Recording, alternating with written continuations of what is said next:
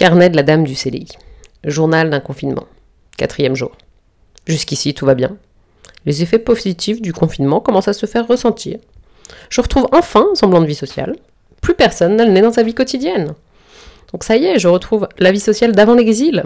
On a le temps de s'appeler, pour prendre des nouvelles, pour s'indigner. Entre autres du nombre de gens qui est allé s'entasser dans des parcs dimanche, mais qui n'a pas osé pointer un orteil dans un bureau de vote. Hier, j'ai encore eu envie de m'indigner. L'assistance aux, hôpitaux de Paris lance un appel aux dons en particulier. Donc si on résume, on a détruit l'hôpital public, on ne donne aucun moyen à nos soignants, on ne les reconnaît jamais. Ah si, en ce moment on est tous en train de les applaudir au balcon. C'est bien.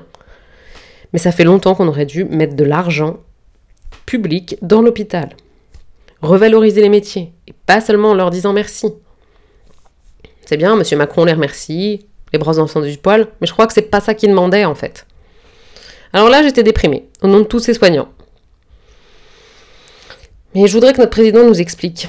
Nous explique pourquoi l'assistance aux hôpitaux de Paris est en train de mendier auprès des particuliers. Qui pour beaucoup d'entre eux auront d'ailleurs une paye diminuée à la fin de ce mois. Plutôt qu'auprès de tous les amis milliardaires qui étaient si prompts à sortir leur chéquier pour sauver Notre-Dame. Notre-Dame, bien sûr, qui sera sauvée à coup de déduction fiscale. Hmm. Donc avec l'argent public, l'argent de nos impôts. Où sont-ils ces milliardaires, si bien confinés qu'ils ne peuvent plus virer de blé? Cher président, je tenais juste à te dire que j'accepte que tu augmentes mes impôts. Oui, oui, j'accepte vraiment, si tout va dans nos hôpitaux.